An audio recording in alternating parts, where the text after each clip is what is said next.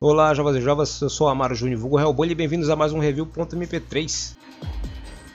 E hoje vou falar de um filme que tenta trazer uma franquia de volta aos holofotes, só que mudando um pouco o foco do que tinha sido apresentado até então, que é Espiral, o legado de Jogos Mortais, filme estrelado por Chris Rock, que tenta ser um Seven, mas fica lá num For, mais ou menos. Então, vamos começar. Mas antes de começar, eu queria só fazer aqui um adendo, na verdade, uma meia culpa, porque esse programa não tem periodicidade, né? Eu lanço a cada 23 primaveras. O último que eu lancei foi Godzilla vs Kong e eu tive muita dificuldade para me concentrar naquele filme. Eu me esqueci de um monte de coisa do filme. O roteiro é bem michuruca. E eu anotei, e na hora de gravar me deu branco e eu tive que ler para poder fazer o programa, né? E ficou horroroso. E é um negócio que eu detestei. Na edição eu me perdi também e muita parte ficou que deveria ter sido cortada ficou no programa e avisaram depois. Então é, vou voltar a fazer o que deveria ter feito desde o começo que foi no Mulher Maravilha o primeiro que eu fiz Mulher Maravilha 84 que é no freestyle nada de, de nada escrito. Só vamos aqui no freestyle mesmo.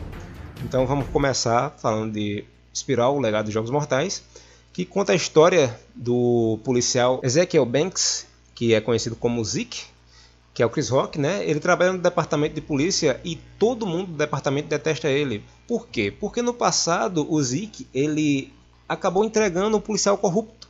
E aparentemente todo mundo nessa merda de delegacia é corrupto. Parece a polícia de. E aí o Zeke, ele vivia lá odiando todo mundo até que um dia um policial aparece morto por métodos que lembram o Dick Saul, né, o assassino dos Jogos Mortais. E esse policial, por alguma razão, era o único amigo que o Zeke tinha na delegacia. Sabe-se lá por quê.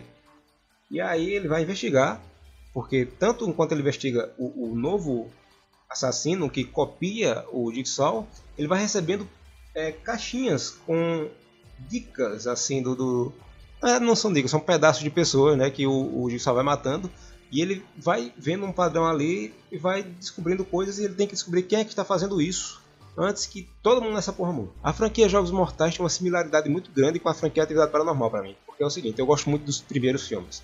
Aí você diz, pô, mas Atividade Paranormal eu não gosto, porque é um found footage. Muita gente não gosta de found footage. Eu gosto mais de um enlatado do James Wan, fantasminha do Play Center dando um susto na galera. Porque eu detesto aquele fantasma que é uma pessoa pintada de branco.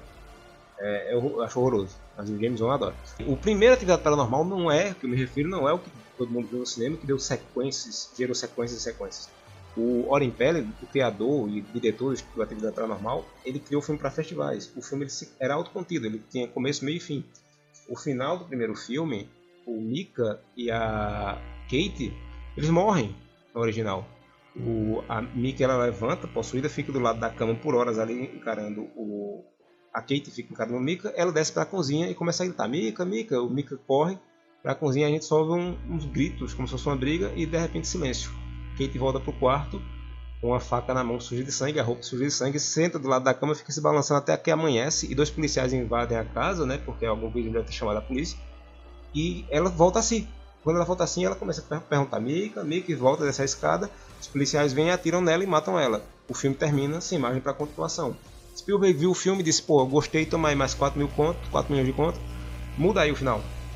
E aí foi refilmado muitas cenas e a, o final foi mudado para Mika matando para a Kate matando o Mika e o, a última cena é um jumpscare, né? Ela fica com a cara demoníaca e pula na câmera. Os filmes seguintes são todos girando ao redor de como essa possessão começou, da família dela, coisa e tal. O quinto filme, que é Marcados pelo Mal, mostrava um rapaz latino-americano ali, um, um descendente de latinos, ganhando poderes. Acho que é Miguel o nome dele. Ele ganha poderes e ele pensa que ele tá virando um super-herói.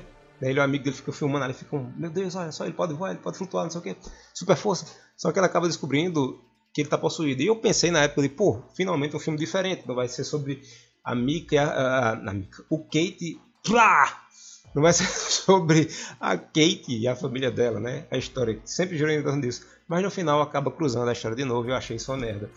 Esse filme tem muito em comum com isso, o Espiral. Ele tenta se afastar dos filmes do, das sequências. Tenta voltar um pouquinho para o que é o primeiro, que o primeiro é muito bom, porque ele se foca em duas pessoas presas numa sala com um cadáver no meio sem saber o que está acontecendo, e a investigação policial fora, que é o Danny Glover, é o policial, não quem é o parceiro dele, é o parceiro dele. Eu acho que é até o, o japonesinho que fez. o chinês que fez A Hora do Rush.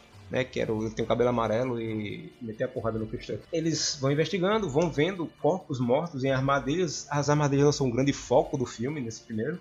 Depois, no segundo, é que vai começando a dar foco para as armadilhas. E aí só ladeira abaixo. O roteiro vai se perdendo, ficando cheio de furos, cheio de rombos, na verdade. Assim como a atividade paranormal, sua sequência também ficando cheia de rombos gigantescos e ridículos. E sempre tem que ter um plot twist, porque o primeiro filme tem um plot twist muito bom. E o plot twist era sempre, ah, porque o que é que o Jigsaw fazia? Ele pegava pessoas que tinham cometido crimes, mas não ido à justiça, e às vezes as pessoas nem sabiam que ele tinha cometido esses crimes, e davam uma escolha para ele é, ficar preso na armadilha. Se quisesse se, se soltar, ela tinha que se punir, se mutilando de alguma maneira, ou então morrer, né? E algumas pessoas que passavam por isso acabavam se aliando a ele e iam virando os vilões dos próximos filmes, porque ele tinha um câncer, ele morria, acho que no, no quarto filme ele morre, no quarto filme ele morre, no quinto ele passa por uma autópsia tal, e muitas pessoas tomando o lugar dele. Aqui ele já está morto faz 10 anos, tem um novo assassino, né? Um novo assassino, não, não vou revelar aqui, mas tem uma pessoa que está imitando ele. E os métodos são parecidos, mas a inventividade é bem menor. Se os filmes estavam ficando com umas armadilhas muito, muito exageradas e, tipo, saiu Jigsaw, nunca assisti Jigsaw, daqui a pouco eu falo de Jigsaw. Jigsaw é um exemplo supremo dessa, desse exagero. Mas nesse filme as armadilhas não são muito bem elaboradas, elas são bem básicas. A primeira, que é o cara preso com a língua no teto do metrô, em cima de uma escadinha, se ele quiser soltar, ele tem que arrancar a própria língua, ou então vai morrer atropelado. Não é uma coisa elaborada, dá uma agonia, dá uma aflição. Você vê a língua do cara presa inchada e ele tem que escolher se arranca ou não. Outra boa armadilha, não digo ótima nem sensacional, mas boa. É um cara que está preso com os dedos numa máquina que ele tem que ligar umas, ele tem que ligar umas engrenagens e arrancar os próprios dedos. Ou então é uma água, ele está dentro tipo uma uma piscininha, né? Um, um é um tanque d'água. E a água está subindo e tem um fio desencapado. Se ele não soltar, arrancando os próprios dedos, ele morre eletrocutado. Essas são as duas armadilhas mais ou menos do filme. O resto é tudo muito ruim. E tem uma hora lá que o cara tipo, simplesmente foda-se, não tem armadilha aqui não, essa porra não. vou só matar o cara. E ele mata o cara com a faca. Ou ela. Olha só, tentando manter um mistério, né? Oh. Mas aí, eu falando desse negócio de mistério, tem esse problema também. É, o novo assassino, ou a nova assassina, não é um mistério. Assim que a pessoa que está cometendo os crimes aparece em cena, você diz: É ela, eu acho que é essa pessoa. Quando a voz na fita fala com a distorção, você diz: É essa pessoa, não tem para onde ir. Você só quer descobrir por que está fazendo isso. E às vezes, se você juntar mais B, você já mata no meio do filme ali quem é, por que, que tá fazendo, ela ou ela está fazendo isso. Então não tem mistério. O filme, o, filme é muito previsível mesmo. Não tem nada demais. Tem essa pegadinha mais policial, mas é a única coisa diferente, bacana e assim nos outros. Todos os filmes do, da série Jogos Mortais têm uma dupla de detetives. Esse aqui se foca mais nos detetives do que no, nos assassinatos. Tenta balancear, mas hum, puxa mais para o Chris Rock. As atuações. Quando eu vi o, trailer, eu digo, pô, Chris Rock vai tentar fazer um papel sério, vai ser bacana, vai tentar sair do, do estereótipo dele, do lugar comum dele, né? Zona de conforto dele, para fazer uma coisa mais séria. Quando o filme começa, as primeiras falas dele você diz, pô, não vai ser sério ele tem piadas, só que não são as piadas mais secas, mais sarcásticas, assim. Sarcástica ele sempre faz piada sarcástica, mas é tipo mais séria, é tipo aquelas piadas mais secas mesmo, né? É, rancor, é uma piada rancorosa.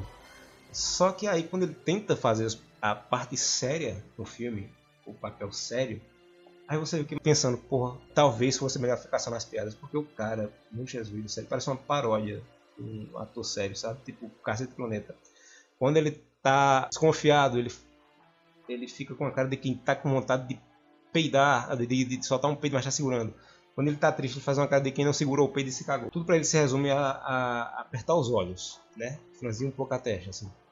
Quando ele tá com raiva, tem uma cena que tá no trailer, que ele tá com raiva do carro e ele tem um ataque assim de, de raiva, ele começa a esmurrar o painel do carro.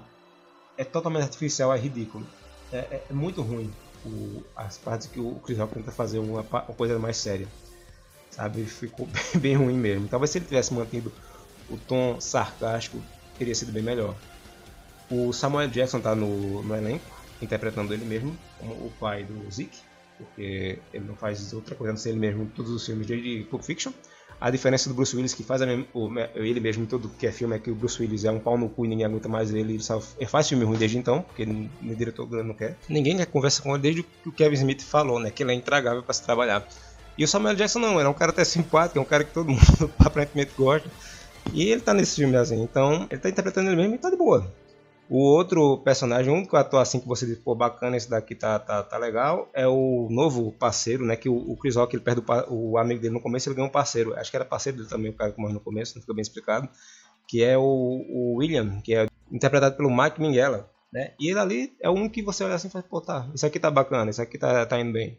Né, tá fazendo algo. Eu não, nunca vi trabalhos dele fora dele. Que eu, eu, o rosto dele eu conheço, mas eu não lembro de ter acho que nada assim pra marcante dele, não. Então, se ele estiver interpretando mesmo também, pra mim tá de boa. Dá no mesmo. E aí eu assisti esse filme e eu pensei, porra, tem um filme só que eu não assisti, que foi o, o Sol né? Então vou voltar, terminei de assistir esse, vou assistir o Sol O Jigsaw, é, lembra que eu falei, né, que todo mundo tinha que ter um aliado, todo mundo virava aliado dele e tal no, no, no filme. E as armadilhas ficando mais idiotas. E Jigsaw é o exemplo supremo da idiotice do roteiro forçado, da, da, do plot forçado todos os, os, as armadilhas de Jigsaw do oitavo filme, todo mundo podia escapar dando um passo pro lado. Só isso. O começo do filme, por exemplo, eles estão é, são algumas pessoas presas numa, acho que são cinco, seis pessoas presas numa corrente, sendo puxadas para uma parede cheia de serras. Elas, em vez de correr para o lado das serras e jogar as correntes nas serras giratórias e prender elas ou quebrar elas, eles ficam puxando é, para o lado contrário, né? Ou então se eles enrolassem as correntes ali um no outro e, e, fizessem um nó no meio, ia dar problema para a máquina puxar, ele ia quebrar, sei lá, ninguém pensa direito.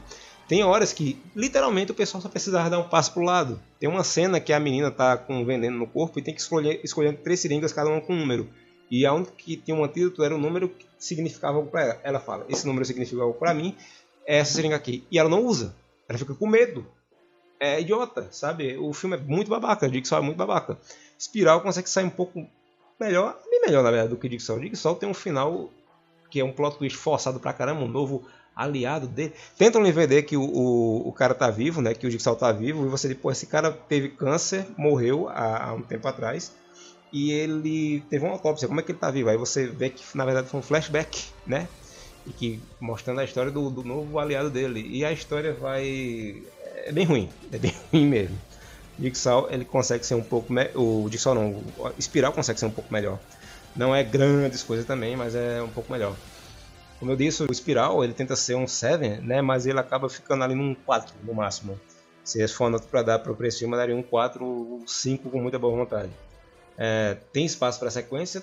Tem. Deixa espaço para sequência sim talvez até desse para melhorar. Se tirassem também o, o, outro problema que tem é o diretor, que chamaram o diretor dos do, do Jogos Mortais 2, 3 e 4, se não me engano. Se queriam fazer algo diferente, chamassem o diretor, assim, um cara novo, um cara que já entende melhor de um terror mais psicológico, deixar o detetive, mas o cara que só faz pastelão, não, velho. Vamos mudar tudo então.